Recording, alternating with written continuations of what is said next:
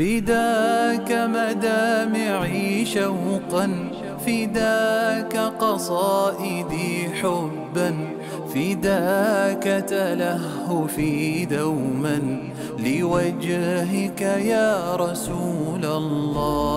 أفكر منذ مبعثك فقد أحببت أمتك، وقد أديت واجبك بصدق يا رسول الله. فداك مدامعي شوقا، فداك قصائدي حبا، فداك تلهفي دوما لوجهك يا رسول الله.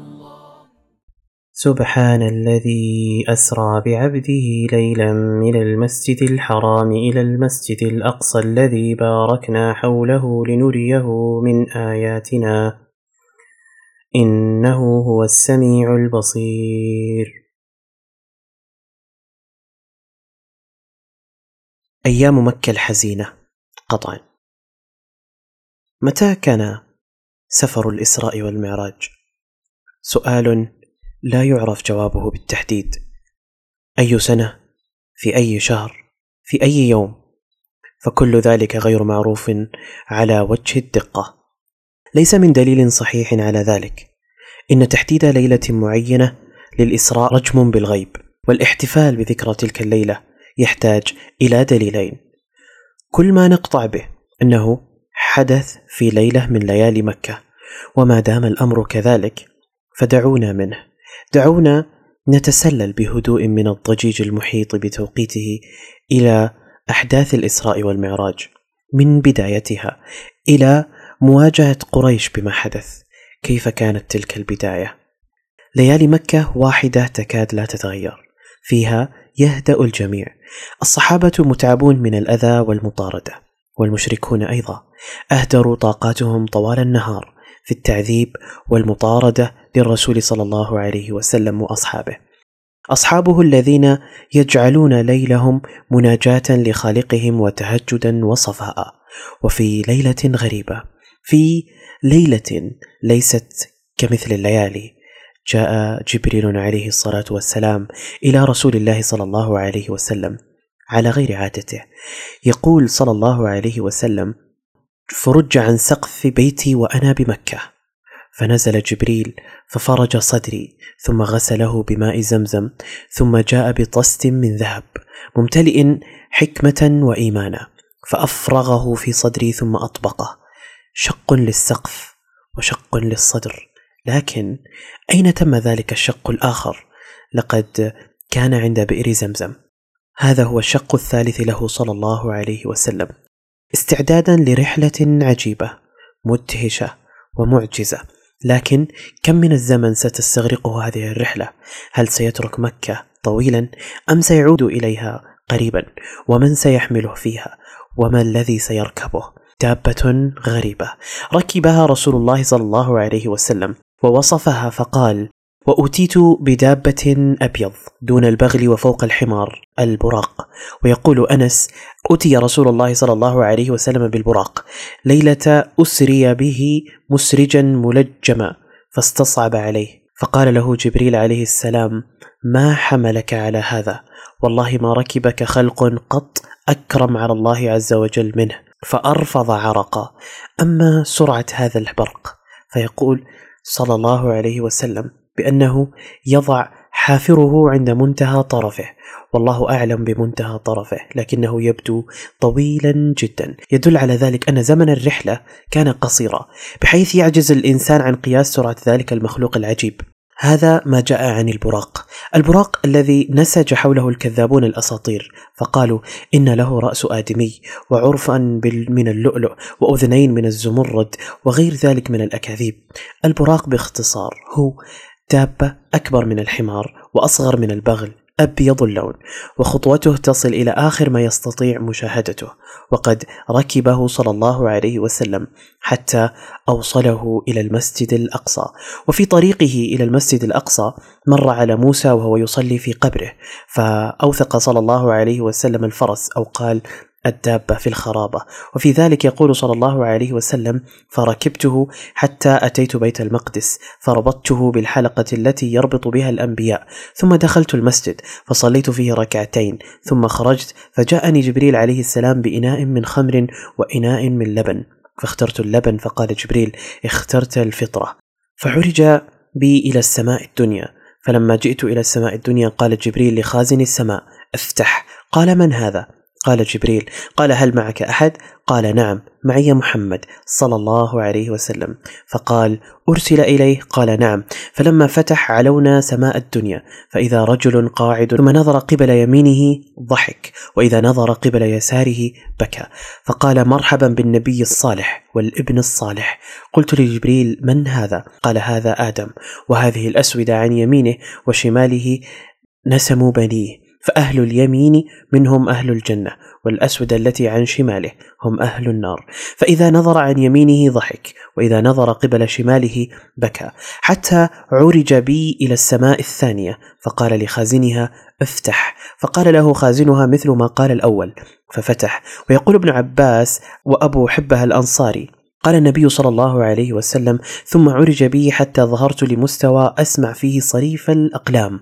قال أنس بن مالك: يقول النبي صلى الله عليه وسلم: ثم انطلق بي حتى انتهى بي إلى سدرة المنتهى، وغشيتها ألوان لا أدري ما هي، ثم أدخلت الجنة فإذا فيها حبائل اللؤلؤ، وإذا ترابها المسك.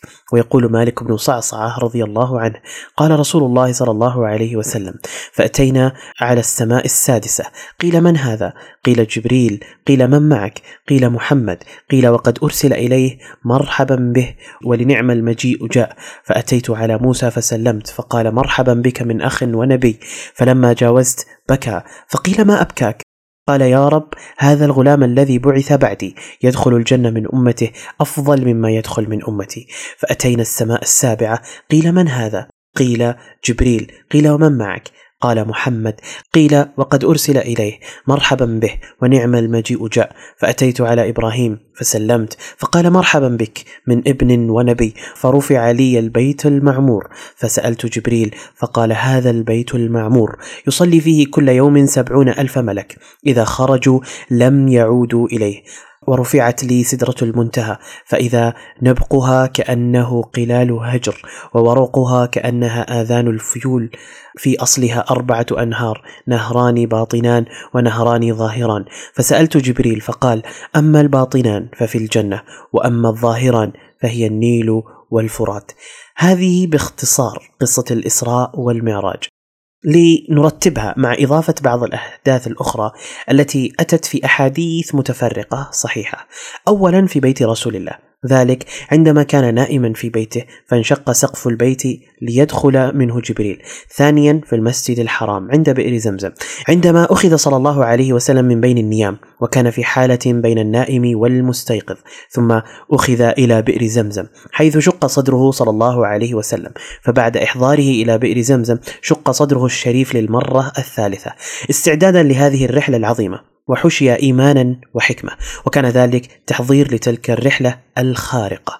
رابعا، إحضار البراق، وهو دابة حجمه فوق حجم الحمار وأصغر من حجم البغل، أبيض اللون، خطوته عند مد بصره، له سرعة مذهلة لا يعلمها إلا الله، وليس هناك أحاديث صحيحة تقول إن له وجه إنسان أو شعر فرس أو أو أو فكل ذلك من أكاذيب الوضاعين. وكان البراق كلما صعد عقبة استوت رجلاه مع يديه، وإذا هبط استوت يداه مع رجليه. خامسا، ركوب البراق، وقد وجد صلى الله عليه وسلم صعوبة في ركوبه أول الأمر، شمس وامتنع البراق، لكن جبريل قال, قال له: ما حملك على هذا؟ والله ما ركبك خلق قط أكرم على الله عز وجل منه. فارفض عرقا، وما أن ركب رسول الله صلى الله عليه وسلم حتى وصل بيت المقدس، وهذا يدل على سرعته وعلى أنه قد سبق وأن ركبه غير رسول الله صلى الله عليه وسلم. سادسا، مروره صلى الله عليه وسلم بقبر موسى، ف وهو في طريقه نحو المسجد الأقصى، وموسى يصلي في قبره. وصلاة موسى تختلف عن صلاتنا على ظهر الأرض، لأن حياة القبر ليست كحياة الأرض أي حياة الدنيا. والصلاة عند العرب معناها الدعاء، وحتى الدعاء في القبر لا ندري كيفيته. وفي الكون مما لا يستطيع الإنسان إدراكه بحواسه ما لو علمه لذهل وطار صوابه وتحير. والقبر في جميع الأحوال إما حفرة من حفر النار أو روضة من رياض الجنة. كيف يكون ذلك؟ والله أعلم.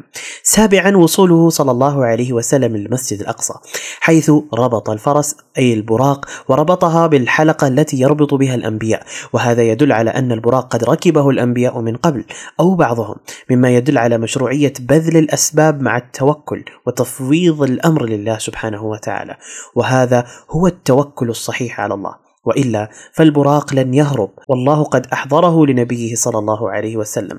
فصلى نبينا صلى الله عليه وسلم في المسجد الأقصى ركعتين. ثامنا، وبعد أن صلى رسول الله صلى الله عليه وسلم ركعتين خرج فاستقبله جبريل عليه السلام بإناءين، في إحداهما لبن وفي الآخر خمر، وكان على رسول الله صلى الله عليه وسلم أن يشرب أحدهما، فاختار اللبن، فقال له جبريل عليه الصلاة والسلام: اخترت الفطرة. ولم يتضح معنى هذه الكلمة في عصر كما اتضح في عصرنا هذا، فاسأل الأطباء، كما قال جبريل عليه الصلاة والسلام: أما إنك لو أخذت الخمر غوت أمتك. بعد ذلك ينتهي الإسراء ويبدأ المعراج، العروج للسماء الدنيا، حيث صعد جبريل عليه الصلاة والسلام بمحمد صلى الله عليه وسلم آخذا بيده، يقول: أخذ بيدي فعرج بي إلى السماء الدنيا. فلما جئنا السماء الدنيا قال جبريل عليه السلام لخازن سماء الدنيا، وفي هذا الحديث إشارة إلى وجود خازن من الملائكة للسماء الدنيا، كما أن في بقية الحوار بين جبريل وخازن السماء الدنيا ما يدل على أن الملائكة لا تعلم الغيب ولا تعلم ما يحدث على وجه الأرض، وذلك لأنهم يسألون جبريل في كل سماء فيقولون: وقد بعث إليه أو وقد أرسل إليه من من الأنبياء في السماء الدنيا. لقد شاهد نبينا صلى الله عليه وسلم أبان آدم عليه الصلاة والسلام، فسلم عليه رسول الله ورد آدم عليه الصلاة والسلام، وكما شاهد صلى الله عليه وسلم خلقا كثيرا عن يمينه وخلقا كثيرا عن شماله. وكان آدم إذا نظر إلى يمينه ضحك مبتهجا مسرورا، وإذا نظر إلى شماله بكى حزنا وأسى، فشد ذلك السلوك نبينا محمد صلى الله عليه وسلم، فسأل عنه جبريل فأجابه جبريل: هذه الأسودة عن يمينه وعن شماله نسيم بنيه، فأهل اليمين أهل الجنة، والأسودة التي عن شماله هم من أهل النار. ثم ودع آدم رسول الله صلى الله عليه وسلم بعد أن رحب به ودعا له بخير. وفي سماء الثانية جرى حوار كالحوار الأول بين جبريل عليه السلام وخازن هذه السماء، ثم دخل رسول الله صلى الله عليه وسلم عليهما. أما من كان من الأنبياء في السماء الدنيا فقد وجد عيسى بن مريم وابن خالته يحيى بن زكريا عليهما الصلاة والسلام، فرحبا به. وقد وصف رسول الله صلى الله عليه وسلم أخاه عيسى بن مريم عليه السلام فقال: رأيت عيسى بن مريم مربوع الخلق إلى الحمرة والبياض، سبط الرأس أحمر كأنما خرج من ديماس. يقال الديماس هو الحمام. ثم عرج به صلى الله عليه وسلم إلى السماء الثالثة، وفي هذه السماء شاهد رسول الله صلى الله عليه وسلم أجمل خلق الله وجهه، يوسف بن يعقوب النبي الأمين عليه الصلاة والسلام. قال عنه صلى الله عليه وسلم: إذا هو قد أعطي الشطر الحسن أي جزء منه. وقد رحب به يوسف ودعا له بخير. ثم عرج به إلى السماء الرابعة، حيث رأى من قال الله فيه: ورفعناه مكانا عليا، إنه إدريس عليه الصلاة والسلام.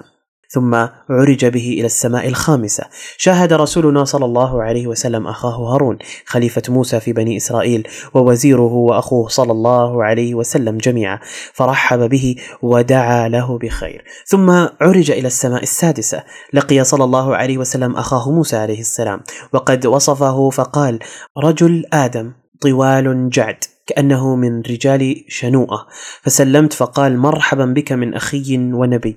لكن موسى عليه السلام بكى بعدما صعد رسول الله صلى الله عليه وسلم إلى السماء السابعة، فقيل لموسى: ما أبكاك؟ قال: يا رب، هذا الغلام الذي بعث بعدي يدخل الجنة من أمته أفضل مما يدخل من أمتي. ولم يكن ذلك حسدا من موسى، فالحسد يموج هنا على وجه الأرض، أما موسى فيبكي متحسرا آسفا لعناد أمته وتعنتها. وقد كان صلى الله عليه وسلم يحب أمته ويعطف عليها، يدلنا على ذلك حديث طويل جرى له مع رسول الله صلى الله عليه وسلم حول عدد الصلوات المفروضة، والتي بسبب موسى عليه السلام خفف الله الصلاة عن أمة محمد من خمسين إلى خمس صلوات. وفي السماء السابعة، هي آخر السماوات، وفيها شاهد أباه إبراهيم مسندا ظهره إلى البيت المعمور، وهو بيت يطوف به ويصلي به سبعون ألف ملك كل يوم لا يعودون بعدها. ودخل صلى الله عليه وسلم هذا البيت وسلم على والده فرحب به، وحمله وصية لأمته قال فيها: يا محمد أقرئ أمتك مني السلام، وأخبرهم أن الجنة طيبة التراب عذبة الماء، وإنها قيعان، وأن غراسها سبحان الله والحمد لله ولا إله إلا الله والله أكبر. أما وصف إبراهيم عليه السلام فقد قال صلى الله عليه وسلم: ورأيت إبراهيم وأنا أشبه ولده به. وانتهى هنا رحلة السماوات، وبدأ برحلة جديدة، رحلة إلى سدرة المنتهى، وهذه السدرة العظيمة إليها ينتهي ما يعرج من الأرض فيقبض منها، وإليها ينتهي ما يهبط من فوقها فيقبض منها. وفي تفسير قوله تعالى: إذ يغشى السدرة ما يغشى، قال: فراش من ذهب، ويصف ما حدث لها يقول: ثم ذهب بي إلى سدرة المنتهى، وإذا ورقها كآذان الفيلة، وإذا ثمرها كالقلال، فلما غشيها من أمر الله ما غشي تغيرت، فما أحد من خلق الله يستطيع أن ينعتها من حسنها، جمال وألوان وثمار، تقف لغات الدنيا ملجمة أمامها، لا تستطيع مهما أوتيت من الإبداع وصفها أو التعبير عن معاناة الوقوف أمامها. هذا هو رسول الله صلى الله عليه وسلم، أوتي جوامع الكلم، يقول: فما أحد من خلق الله يستطيع أن ينعتها من حسنها، فكيف يكون جمال الجنة يا ترى؟ وفي أصل هذه السدرة أربعة أنهار، نهران باطنان ونهران ظاهران، أما الباطنان ففي الجنة، وأما الظاهران هي النيل والفرات، أي عنصرهما، وليس معناه أن النيل والفرات الآن متصلان بها. ثم عرج به صلى الله عليه وسلم، ولكن ماذا بعد السماوات السبع والسدرة المنتهى؟ يقول صلى الله عليه وسلم: ثم عرج بي حتى ظهرت لمستوى أسمع فيه صريف الأقلام، جبريل رفيق المعراج كيف كانت هيئته وهو في الملأ الأعلى. لقد وصفه صلى الله عليه وسلم بقوله: مررت ليلة أسري بي بالملأ الأعلى، كان جبريل كالثوب الرقيق قد ذاب من خشية الجبار سبحانه وتعالى. صعد صلى الله عليه وسلم هناك أعلى من السحب، أعلى من الشمس والنجوم والمجرات والكواكب، لقد اخترقها كلها. إنه الآن فوق السماوات السبع، محمد صلى الله عليه وسلم ينتظر شيئا في هذه الأجواء الشفافة المتوهجة الطاهرة، في هذا العلو المقدس. أوحى الله إلى محمد صلى الله عليه وسلم ما أوحى، خمسون صلاة في اليوم والليلة، رجع بها صلى الله عليه وسلم مطيعا كعادته، لكنه وفي طريق النجوم نزول اعترضه موسى سائلا فأجابه بأن الله قد فرض عليه خمسين صلاة، فأرشده موسى إلى أن أمته تحتاج إلى تخفيف، فصعد إلى ربه يسأله التخفيف، وما زال يتردد بين المكان الذي يوحى إليه فيه وبين موسى، حتى جعلها الرحمن الرحيم، خمس صلوات في اليوم والليلة، لكن لها أجر خمسين صلاة تفضلا منه سبحانه وتعالى. تعرفون أن هناك كنز تحت العرش؟ رأى رسولنا صلى الله عليه وسلم كنزا تحت العرش، آيتان عظيمتان أعطاهم الله نبيه صلى الله عليه وسلم من كنز تحت العرش. وفي ذلك يقول صلى الله عليه وسلم مبتهجا بفضل الله عليه من بين الأنبياء بذلك العطاء: أعطيت هذه الآيات من آخر سورة البقرة من كنز تحت العرش لم يعطها نبي قبلي، والآيتين هما خواتيم سورة البقرة، أي قول الله تعالى: آمن الرسول بما أنزل إليه من ربه والمؤمنون كل آمن بالله وملائكته وملائكته وكتبه ورسله لا نفرق بين أحد من رسله وقالوا سمعنا وأطعنا غفرانك ربنا وإليك المصير لا يكلف الله نفسا إلا وسعها لها ما كسبت وعليها ما اكتسبت ربنا لا تؤاخذنا إن نسينا أو أخطأنا ربنا ولا تحمل علينا إصرا كما حملته على الذين من قبلنا ربنا ولا تحملنا ما لا طاقة لنا به واعف عنا واغفر لنا وارحمنا أنت مولانا فانصرنا على القوم الكافرين. ويقول صلى الله عليه وسلم في ذلك: من قرأ بالآيتين من سورة البقرة في ليلة كفتاه. كل هذا الفضل، كل هذا العطاء، كان وحيا أم كان خطابا يسمعه رسولنا صلى الله عليه وسلم كما سمعه موسى؟ فأما السماع فقد مر معنا أنه قد أوحي إليه وحيا، وأما الرؤيا فقد كفانا أبا ذر مهمة حمل السؤال لرسول الله صلى الله عليه وسلم، حيث قال رضي الله عنه: سألت رسول الله صلى الله عليه وسلم: هل رأيت ربك؟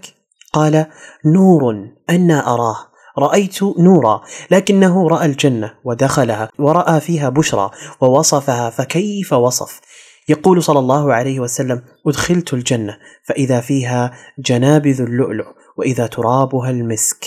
ودار حوار بينه صلى الله عليه وسلم وبين الأنبياء، حوار حول الساعة، حول يوم القيامة وأمرها متى تكون. يقول صلى الله عليه وسلم: لقيت إبراهيم وموسى وعيسى فتذاكروا أمر الساعة فردوا أمرهم إلى إبراهيم فقال: لا علم لي بها، فردوا الأمر إلى موسى عليه السلام فقال: لا علم لي بها، فردوا الأمر إلى عيسى عليه السلام فقال فقال لا يعلمها أحد إلا الله. ذلك وفيما عهد إلى ربي عز وجل أن الدجال خارج ومعي قضيبان، فإذا رآني ذاب كما يذوب الرصاص فيهلكه الله، حتى إن الحجر والشجر لا يقول: يا مسلم إن تحتي كافر فتعال فاقتله، فيهلكهم الله.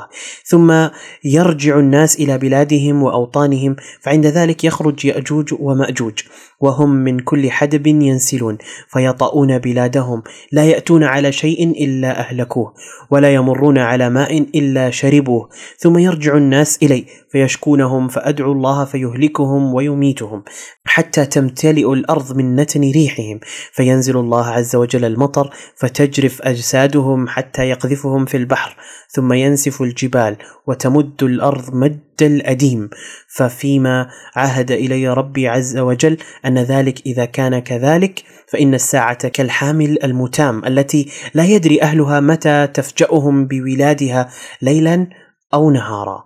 ذكر عيسى عليه الصلاة والسلام خروج المسيح الدجال، ذلك القائد اليهودي الذي ذكره عيسى بن مريم. هل رآه رسولنا صلى الله عليه وسلم في رحلته العجيبة؟ يقول ابن عباس أنه ذكر الدجال وأنه رأى الدجال في صورته رؤيا عين ليس مناما. قال صلى الله عليه وسلم: رأيته فيلمانيا أقمر هجانا، إحدى عينيه قائمة كأنها كوكب دري، كأن شعر رأسه أغصان شجرة. أتعلمون أن هناك ملك رهيب اسمه مالك لا يبتسم، وصورته الحقيقية لا تسر، ولا يستطيع بشر مهما كان قوي القلب الصمود أمامها. ملك مخيف جدا يتطاير الرعب من قسماته ونظراته، لا يعرف الشفقة ولا يرحم أحدا، وكيف يرحم وهو خازن جهنم وممزق أعداء الله ومعذبهم. رآه صلى الله عليه وسلم أثناء الإسراء والمعراج، حيث قال قائل: يا محمد هذا مالك صاحب النار، فسلم عليه فالتفت إليه فبدأني بالسلام. ولم يرى صلى الله عليه وسلم خازن جهنم فقط، بل رأى جهنم نفسها، فجبريل عليه السلام أراه الجنة والنار فنظر في النار فإذا قوم يأكلون الجيف، فقال: من هؤلاء يا جبريل؟ قال: هؤلاء الذين يأكلون لحوم الناس. ورأى رجلا أحمر أزرق جعدا شعثا إذا رأيته. قال صلى الله عليه وسلم: من هذا يا جبريل؟ قال عليه الصلاة والسلام: هذا عاقر الناقة، التي جعلها الله آية لنبيه صالح عليه الصلاة والسلام، فكان بجريمته هذه أشقى قومه ثمود. وقد قص سبحانه وتعالى قصته على رسوله صلى الله عليه وسلم فقال: كذبت ثمود بطغواها إذ انبعث أشقاها، فقال لهم رسول الله: ناقة الله وسقياها فكذبوه فعقروها، فدمدم عليهم ربهم بذنبهم فسواها ولا يخاف عقباها.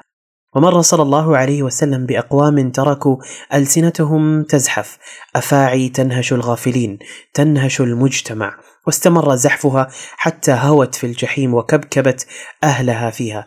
مررت بأقوام لهم أظفار من نحاس يخشمون وجوههم وصدورهم، فقلت: من هؤلاء يا جبريل؟ قال عليه السلام: هؤلاء الذين يأكلون لحوم الناس ويقعون في أعراضهم. أما في الجنة في عالم الجمال والأنوار والفتنة والحب المتجدد في قلوب الحور حول المياه والخضرة الساحرة، كان لبلال خشف هناك، خشف لنعلي ذلك الشريد الذي تتقاذفه قبضات قريش فتحتضنه تجاويف الجبال وغيرانها، يرجف يصبغها بالدماء والبكاء. يقول صلى الله عليه وسلم: دخلت الجنة ليلة أسري بي فسمعت في جانبها وجسا، فقلت: يا جبريل ما هذا؟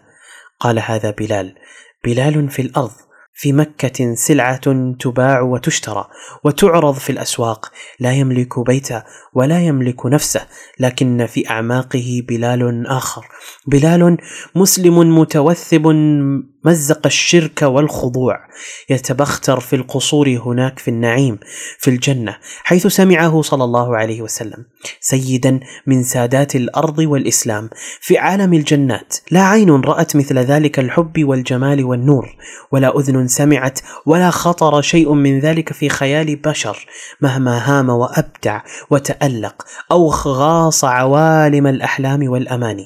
أشرع الله أبوابها للموحدين ونثر مفاتيحها في دروب الجميع، فمن تخلف فلا يلومن إلا نفسه. انتهت رحلته في السماء وتبدأ رحلة العودة.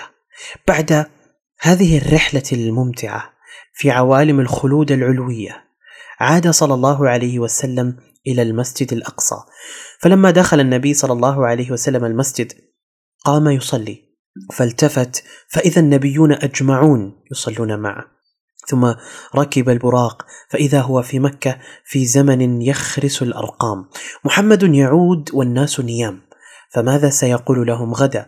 وأي كفر ذلك الذي ستشهده شمس الصباح؟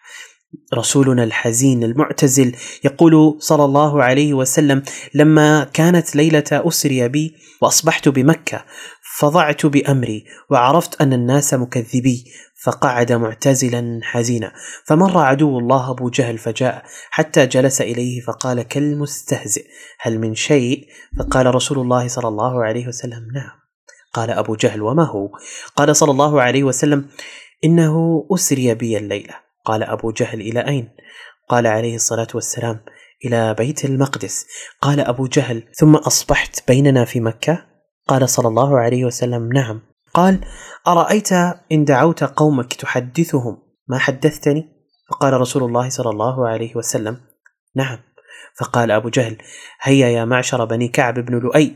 فانتفضت إليه المجالس وجاءوا حتى جلسوا إليهما، قال: حدث قومك بما حدثتني. فقال رسول الله صلى الله عليه وسلم: إني أسري بي الليلة.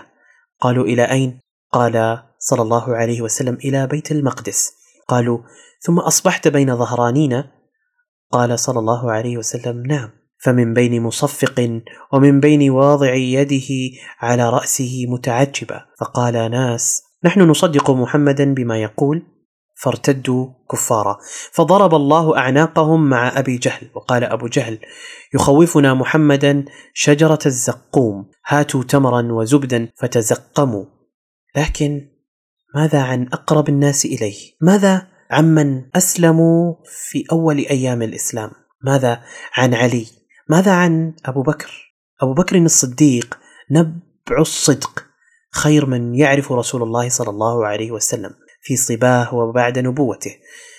أتاه الخبر فسمعه، فجاء لرسول الله صلى الله عليه وسلم وقال: أشهد أنك رسول الله. لكن قريش تطلب الدليل. لماذا؟ للتعجيز، لإثبات أن رسول الله صلى الله عليه وسلم يكذب ولو لمرة واحدة يلوثون بها تاريخه النقي كأنهار الجنة التي رآها. طلبت قريش دليلا على ما يقوله صلى الله عليه وسلم، فأخبرهم بقافلتهم القادمة ووصفها لهم، لكن هذا الأمر يتطلب الانتظار، فليصف بيت المقدس فهو لم يره قط.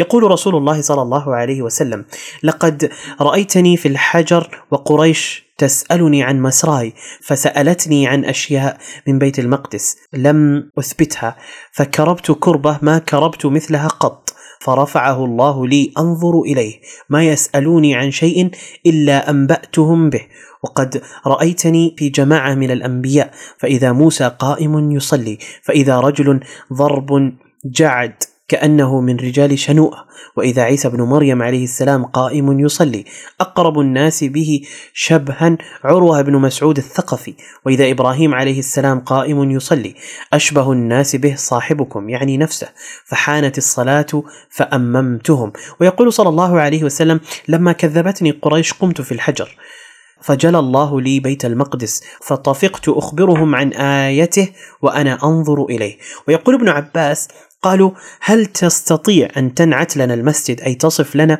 وفي القوم من قد سافر إلى ذلك البلد وراء المسجد؟ فقال رسول الله صلى الله عليه وسلم: فذهبت أنعت، فما زلت أنعت حتى التبس علي بعض النعت، فجيء بالمسجد وأنا أنظر، حتى وضع دون دار عقيل، فنعته وأنا أنظر إليه، وكان مع هذا لم أحفظه.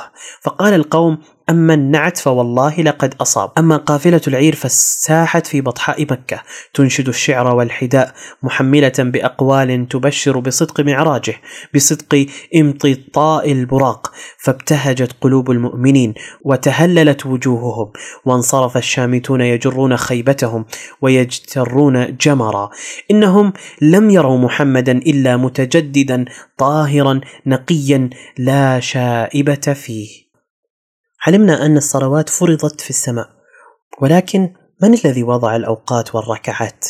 يقول صلى الله عليه وسلم: أمني جبريل عند البيت مرتين، فصلى بي الظهر حين زالت الشمس وكانت قدر الشراك، وصلى بي العصر حين كان ظله مثله، وصلى بي المغرب حين أفطر الصائم، وصلى بي العشاء حين غاب الشفق، وصلى بي الفجر حين حرم الطعام والشراب على الصائم، فلما كان من الغد صلى بي الظهر حين كان ظله مثله، وصلى بي العصر حين كان ظله مثليه، وصلى بي المغرب حين أفطر الصائم، وصلى بي العشاء إلى ثلث الليل، وصلى بي الفجر فأسفرت، ثم التفت إلي وقال: يا محمد، هذا وقت الأنبياء من قبلك، والوقت ما بين هذين الوقتين.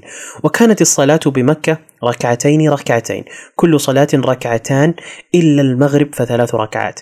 حملها صلى الله عليه وسلم إلى أصحابه، علمها إياهم زادا مفروضا يريحهم بها ساعات الضيق والضنك، تعيد تنظيم أوقاتهم كما أعاد التوحيد نظام حياتهم. وكان صلى الله عليه وسلم في بعض الأوقات يسير نحو الكعبة يعبد الله عندها ويؤدي هذه الصلوات هناك، لكن ذلك لم يعجب طواغيت قريش، لم يرقى لهم ما يفعله هذا النبي الجريء الذي يتحدى بصلاته أصنامهم وحجارتهم وأخشابهم التي يسمونها آلهة.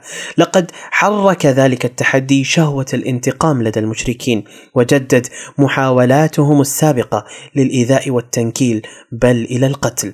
وقد تكفل بهذه المهمة طاغوت قريش وفرعون الأمة أبو جهل، عندما نفخ صدره أمام أشباهه يوما ثم نفث سما قائلا: لئن رأيت محمدا يصلي عند الكعبة لأطأن على عنقه، فبلغ النبي صلى الله عليه وسلم فقال: لو فعل لأخذته الملائكة. ثم مشى صلى الله عليه وسلم إلى بيت الله واثقا من وعده، وصلى وركع وسجد، فعلم أبو جهل فمر برسول الله صلى الله عليه وسلم فقال: ألم أنهك على أن تصلي يا محمد؟ لقد علمت ما بها أحد أكثر ناديا مني. فانتهره النبي صلى الله عليه وسلم، فقال جبريل: فليدع ناديه، سندع الزبانية. والله لو دعا ناديه لأخذته زبانية العذاب. لكن أبا جهل كان حاقدا على النبوة، حاقدا على صاحبها لأنه ليس من أهل بيته، لأنها ليست فيهم فليحطمها وليحطم صاحبها.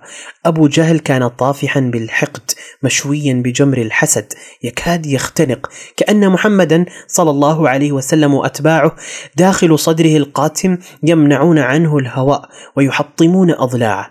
عقد حاجبيه واسودت الدنيا أمامه. فأتى رسول الله صلى الله عليه وسلم وهو يصلي ليطأ على رقبته، فما فجأهم منه إلا وهو ينكص على عقبيه ويتقيأ بيديه، فقيل له: ما لك؟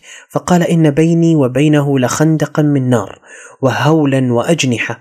فقال رسول الله صلى الله عليه وسلم: لو دنا مني لاختطفته الملائكة عضوا عضوا. وأنزل الله عز وجل: كلا إن الإنسان ليطغى أن رآه استغنى، إن إلى ربك الرجعى، أرأيت الذي ينهى عبدا إذا صلى، أرأيت إن كان على الهدى أو أمر بالتقوى، أرأيت إن كذب وتولى، ألم يعلم بأن الله يرى، كلا لئن لم ينتهي لنسفعا بالناصية، ناصية كاذبة خاطئة، فليدع نادية، سندعو الزبانية، كلا لا تطعه واسجد واقترب. فامتثل صلى الله عليه وسلم وسجد رغم أنف أبي جهل وأنوف من معه. لقد كان ما حصل لأبي جهل رادعا له لو كان له قلب، لو كان يظن أن محمدا يكذب، لكنه كان يشرك بالله عن علم ودراية، عنادا وتجبرا وغرورا بما لديه من نسب ومال. ولهذا وأمثاله جزاء رادع في يوم لا ينفع المال ولا البنون. وفي أمثال هذا نزل الوحي من السماء: ويل لكل همزة لمزة، الذي جمع مالا وعدده، يحسب أن ماله أخلده، كلا لينبذن في الحطمة، وما أدراك ما الحطمة، نار الله الموقدة، التي تطلع على الأفئدة، إنها عليهم مؤصدة، في عمد ممددة. ولكن رغم هذا، هل توقفت قريش من أذية النبي صلى الله عليه وسلم وأصحابه؟ أم نجاهم الله تعالى من أذيتهم ومن تعذيبهم؟ القصة لم تنتهي بعد، وسيرويها لكم زميلي جاسر في الحلقات القادمة من سلسلة حلقات منهاج الحياة. إلى حينها أراكم على خير.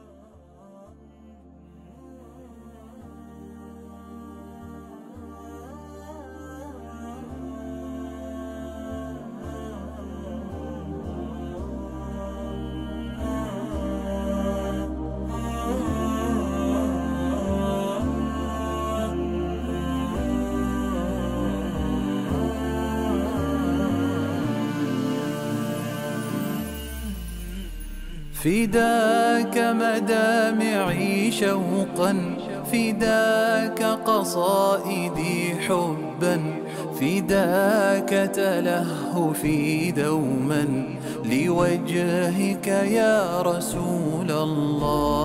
أفكر منذ مبعثك فقد أحببت أمتك، وقد أديت واجبك بصدق يا رسول الله. فداك مدامعي شوقا، فداك قصائدي حبا، فداك تلهفي دوما لوجهك يا رسول الله.